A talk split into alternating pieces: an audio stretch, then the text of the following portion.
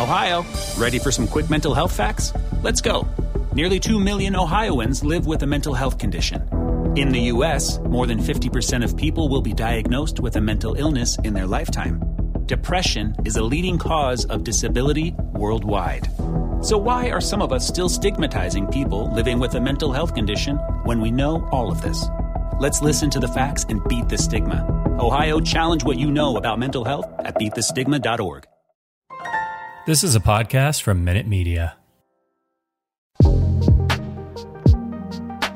Hey everybody, welcome to Netflix Life, a streaming TV podcast from Fansided. I'm Bryce Olin and I'm joined by my co-host Cody Schultz. There's so many new movies and shows to watch on Netflix this week. We've got Tiger King season 2, Tick Tick Boom starring Andrew Garfield, and the movie and show we're going to talk about today, The Princess Switch 3, Romancing the Star, and Cowboy Bebop. Um, but first, we've got some big news from the world of Red Notice, which is currently the most popular movie on Netflix. Um, so Ro- uh, Rawson Marshall Thurber, who directed the movie, uh, was in, interviewed by the Hollywood Reporter, and he said that if they did film Red Notice two, that they would do Red Notice two and three back to back. Um, I guess if they were to make those movies, I don't know if that's confirmation, but it sounds like it. So Cody, I just need your thoughts. We already talked about this movie. What what do you make of this? Yeah, I mean, I feel like this we kind of anticipated there would be sequel talk, but then of course it became Netflix's biggest movie ever according to the stats that they've released. So it's like, okay, clearly they're going to want to make a sequel. We know they left the door very wide open to do another one kind of setting up for this unknown heist. Um, I think it's really interesting though that they're already talking about like doing 2 and 3 back to back. Um, I feel like this is something we see. It's not like uncommon for Netflix. They've done it with like the Kissing Booth, I believe. Two and three were filmed back to back. I think maybe To All the Boys two and three were filmed back to back. Yeah. Um, so it makes sense, especially like with budgeting, because it's a lot easier to just film two movies back to back instead of doing you know them at separate times. Um, and especially since we know this, the first Red Notice had like a huge budget. I can only imagine what kind of budget they would need to do a, like a second and third movie. But if they film them back to back, and of course would help with the overall cost, and it's like, why not? Like Netflix is in the game of trilogies. Like they love to do, you know, three movies and call it a day. These, if I feel like all of the actors since the movies dropped have made it clear they're interested in doing more. Netflix is clearly going to be interested in doing more. So I just feel like it would make sense to do the sequel and then the third movie, film them back to back. That way, there's also not a big gap between when they're released.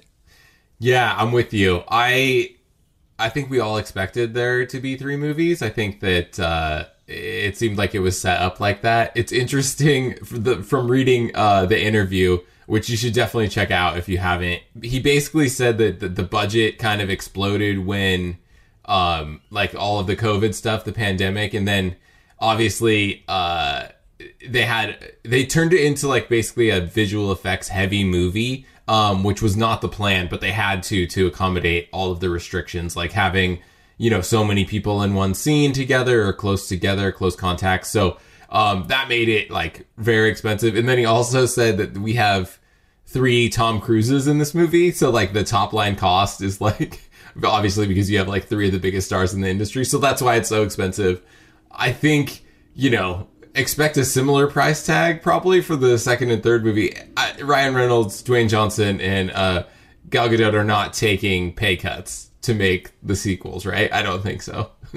Yeah, I mean, can we also like why the comparison that we've got three Tom Cruises? Like you could easily say we've got three The Rocks. I mean, each of the actors on their own are bigger. I mean, especially in today's movies, I feel like those three are bigger than Tom Cruise. Because I was reading that like shots fired. No, I know. I'm like, it's uh, all the Tom Cruise stands are going to be coming for me, but I would take it. Um, I would gladly like get up on that pedestal and soapbox. But it is. It's just. I I think the the thing with ever whenever you have big actors it's like if there's not an interest on their end to return, that's usually when like projects don't go through.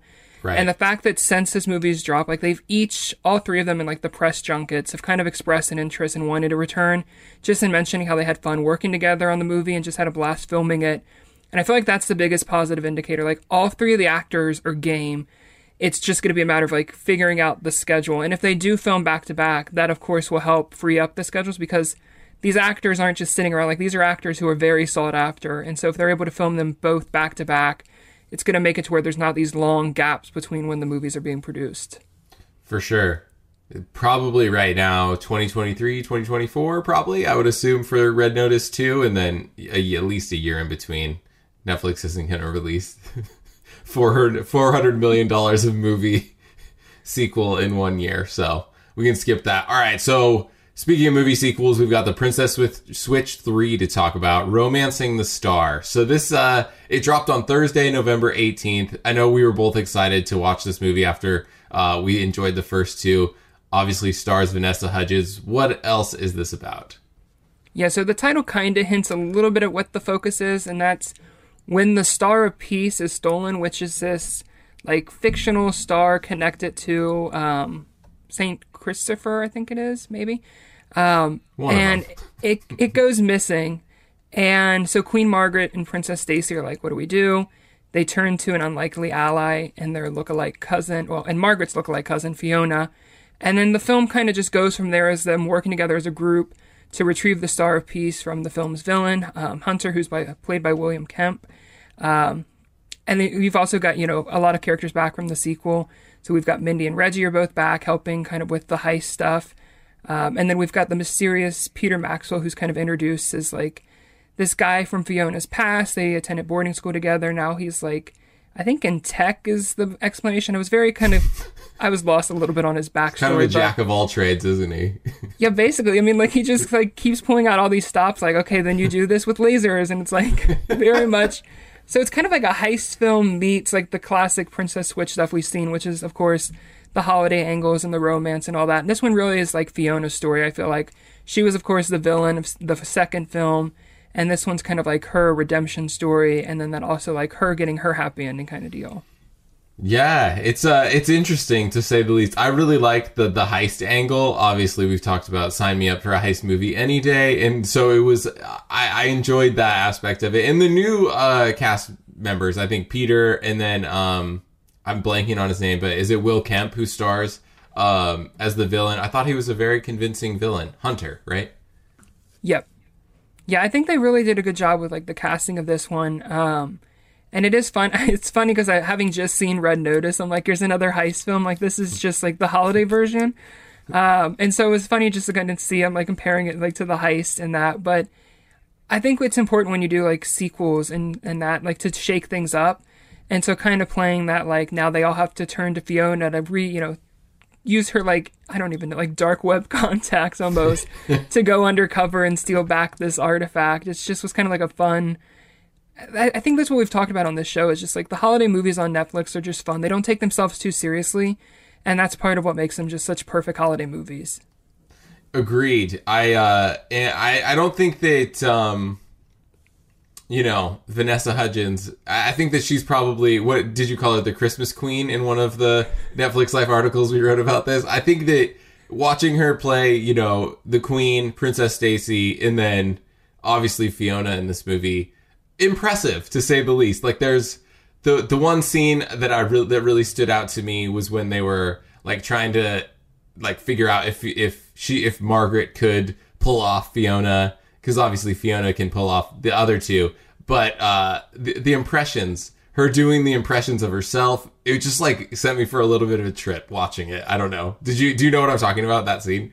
Yeah, I mean that's what it's funny because it's like technically speaking, Vanessa Hudgens plays just three characters in this movie: Margaret, Stacy, Fiona. But because of the switching angle, like she's playing Fiona as Margaret and Stacy because they both switch places to cover different angles of the storyline. So it's like playing one character as another character and still being able to balance like seeing that it's the other character if that makes sense like it's very yeah. technical like i feel like the more i talk about it it sounds more confusing than it is um, but it really is it's like yes it's people you know rag on a little bit just because of the premise and but you have to give vanessa hudgens credit for like playing all these different characters and keeping them straight because she really does like each character yes they all look alike that's of course what plays into the switch angle but she's got like the mannerisms and even like the way they speak, the way they carry themselves, like everything, it sets them apart, like to where it's easy to keep track of who's who. Like you're not just like saying, okay, which one is she? Because like she, they are each different characters, and I think it's funny. That's why you like see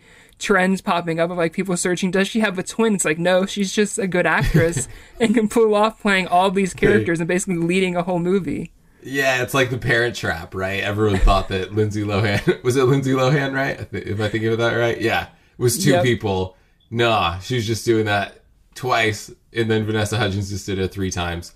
That was very. It was not confusing to watch because like they are obviously so distinct the like the characters that she's playing and like the the costuming and everything. So you know which one is which as you're watching. However when she the switching starts it got like i got confused legitimately several scenes of this movie. Like if you're not paying attention which i'm usually like on my phone or doing something else when i was watching i was like wait a second who is that? Okay why is she there? What's going on? It like i just had to like ask myself those three questions like in like when I would forget what I was watching or whatever. Um, not an indictment of the movie, just my attention span these days is not what it used to be. So I guess in just in terms of we've got three Princess Switch movies. Which one do you think is your favorite? Where does this one rank? I mean, I don't really have a favorite among the three. I think they're each strong and good movies on their own terms. Of course, the first one is what started the whole franchise, kind of like the first Switch. Um, and we've seen, you know, these kind of movies before with like switches before. I feel like in a Christmas movie, I talked about like Model Behavior, I think was the one, like the Disney movie where there's like two people switch. One's like a famous person, one's like just your regular girl next door kind of type. Um, and then of course the second one kind of was the chance to fuel the you know the storylines further, push them ahead. Well, that's when we got Fiona introduced. So like we had like that fun like villain coming in, like seeing like what someone would do if they were coming in doing a switch not with the good reasons. Yeah. Um, and then kind of three tied it all together with like the redemption arc for Fiona. And I just I think they're fun movies. Um, like I said, they don't take themselves seriously. Like I died laughing at the scene when Stacy's playing Fiona and like she's trying to get her sentence extended in the covenant, and I'm like, just like the little like jokes and all that. And I I do I think like Vanessa Hudgens is an underrated, and I did call her the queen of Christmas for Netflix and comparing her to like the Hallmark queens of holidays. Uh, because she's not just been in these movies, she's of course done some other Netflix Christmas movies as well. And I think it's just a, honestly, I think it's a good thing for the writings. Like the fact that the movies didn't decline in quality, like each one is fun and special in its own regards, is like the sign of a good franchise. Like each movie should be able to stand alone on its own. And of course, people are going to have their favorites, but to be able to look at like a collection of films and say these were like just three really good movies and they each had their own moments, I think that's what every filmmaker wants in a franchise.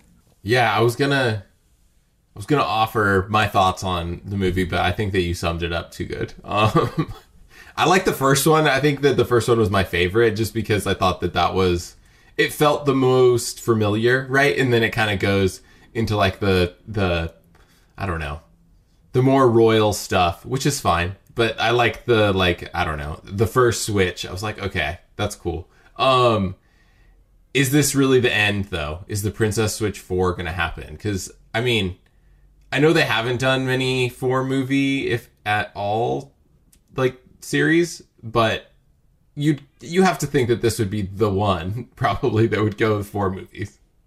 Yeah, so there's not been any announcement yet, but it's not uncommon. Like with I think both the second and the third, um, or no, with the second one they announced it, of course, after the first one dropped and was a hit.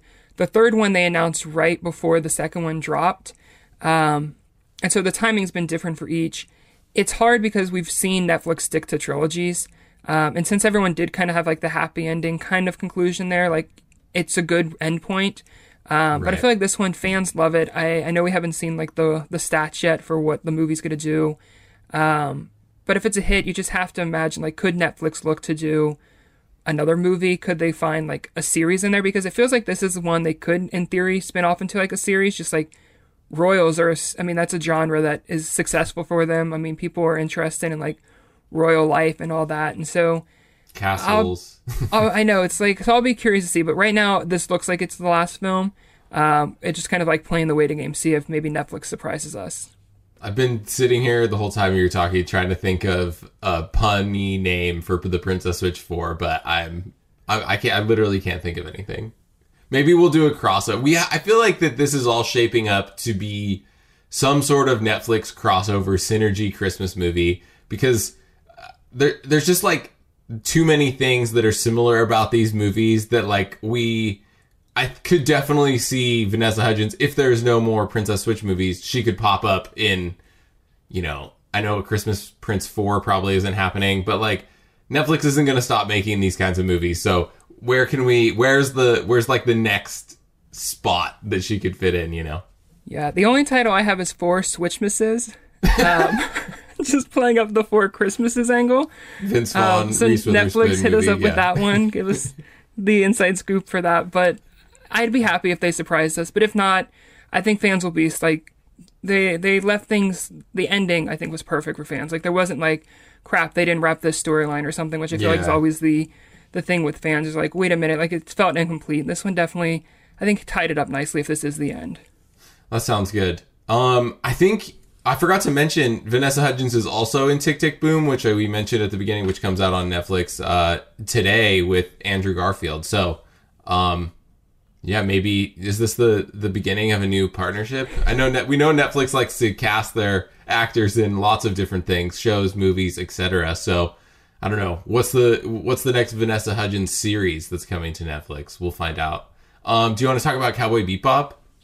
Yes, I feel like that's a good transition from like let's talk about the big series that's dropping. this is when I feel like we've talked a lot about this year, just in leading up to because of course this one has such potential, and I'm sure it's just going to explode. Um, I'm I, I'm like already waiting for it to take that top spot because this one, of course, is rooted in the anime genre. Um, you've seen it. What are your thoughts?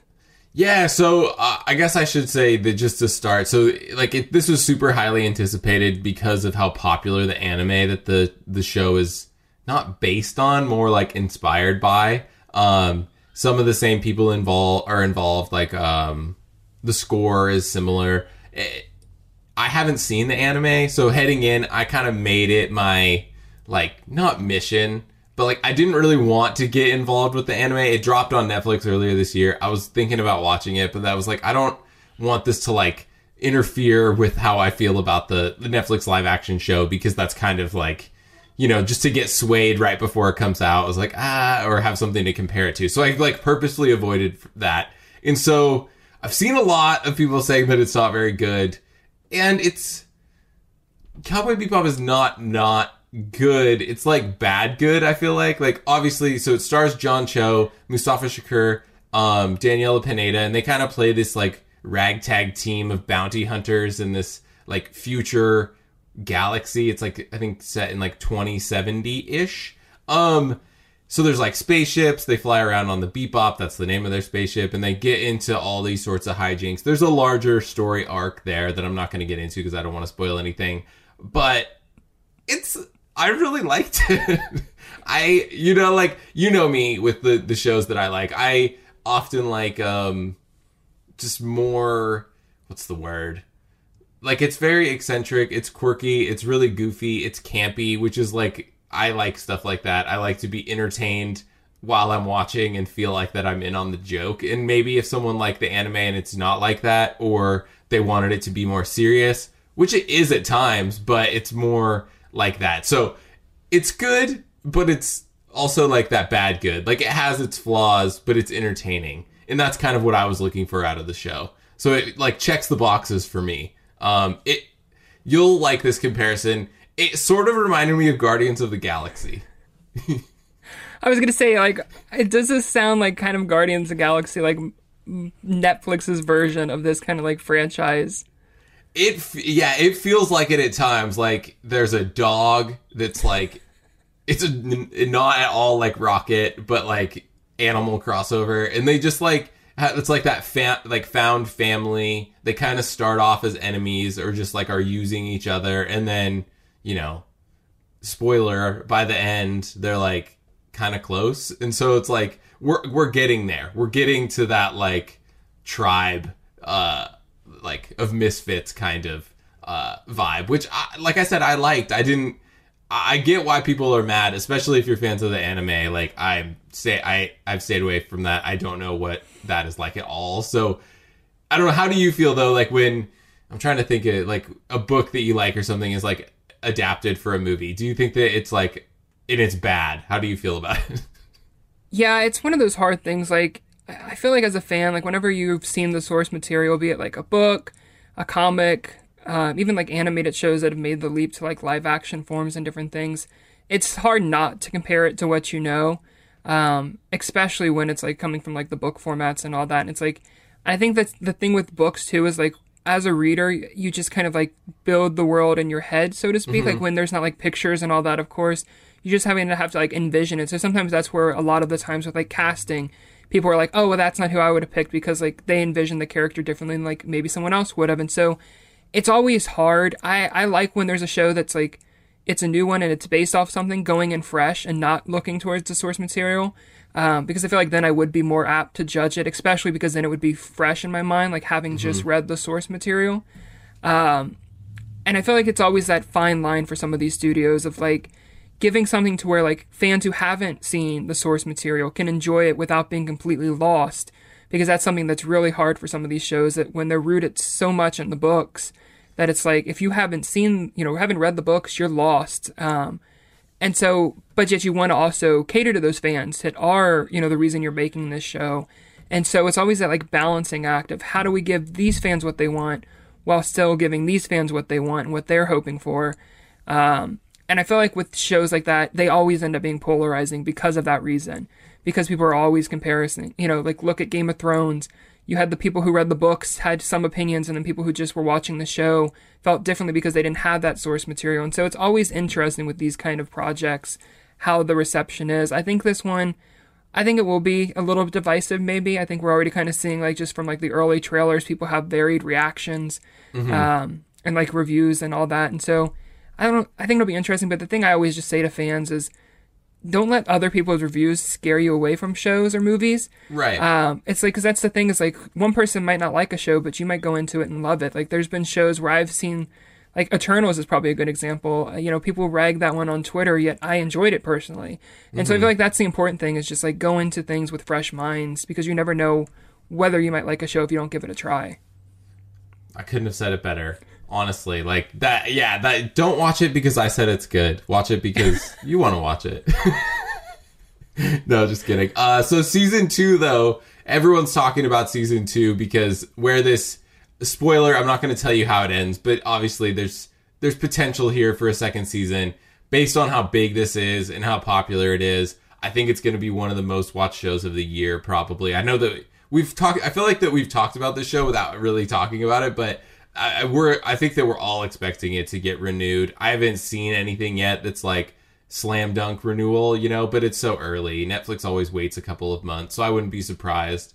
Um, it'll be interesting because Netflix just released that new tracker, so we can see around the world how many hours people are watching it. I wouldn't be surprised over the holidays if this like skyrockets around the world, you know, based on like the um, who's in it, uh, just what it's based on and everything like that. So um, I'm I'm curious. What do you think? Season two?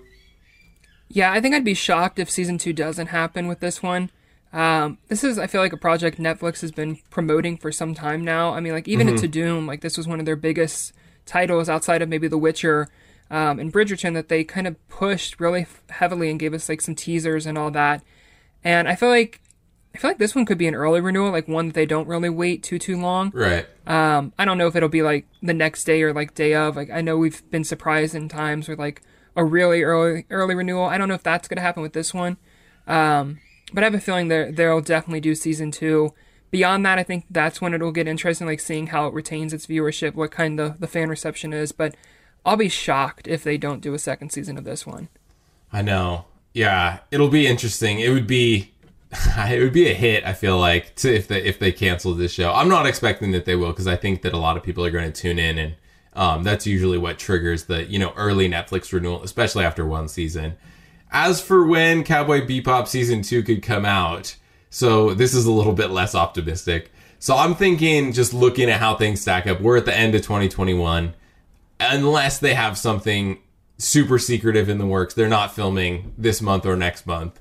So that's going to mean if they could start in early 2022, we maybe, maybe, maybe could see it by the end of the year, like Christmas time, if they really like put the rush on things. But we haven't really seen Netflix do that lately. So I've got to lean more to 2023, at least like spring, summer, probably, possibly even like a two year gap, which is what we've seen for like obviously the pandemic and stuff shook things up. But we've, I mean, I don't know. It doesn't feel like that there's any rush to get this uh, out, or Netflix is showing really any urgency with stuff like this. Do you agree? Yeah, and I think there's kind of like a precedent too with like these big adaptation kind of shows because look at The Witcher, how they've paced out seasons of that. Um, it's not been one of those shows where they're dropping a season every year. There's been like the two year gap between. Um, so I feel like even if they renew this early and production gets started next year, I just feel like this one with all of the special effects and things, mm-hmm. I feel like it would probably be best for 2023 release just so that they don't have to rush things. Um, and it's just like, like I said, we've seen this with Netflix before with their bigger shows. I mean, Stranger Things is on its own little island with how long that one's taken. Mm-hmm. But I feel like The Witcher's a good point of contact. Like that's another adaptation that's taken basically two years between seasons. Mm-hmm. Um, I think the interesting thing is the fact that this could put them on the same cycle as The Witcher. Um, so they right. can have like two of those big shows dropping each year. Um, so that'll be the only like interesting thing to see if they decide to shake that up at any point, depending on how big the show ends up being. Yeah, how they stagger it out. All right, well, we are officially out of time. Um, watch The Princess Switch 3, watch Cowboy Bebop, probably te- check out Tick Tick Boom. Don't really have to check out Tiger King Season 2. Um, but thanks for listening, everyone. We'll see you next time.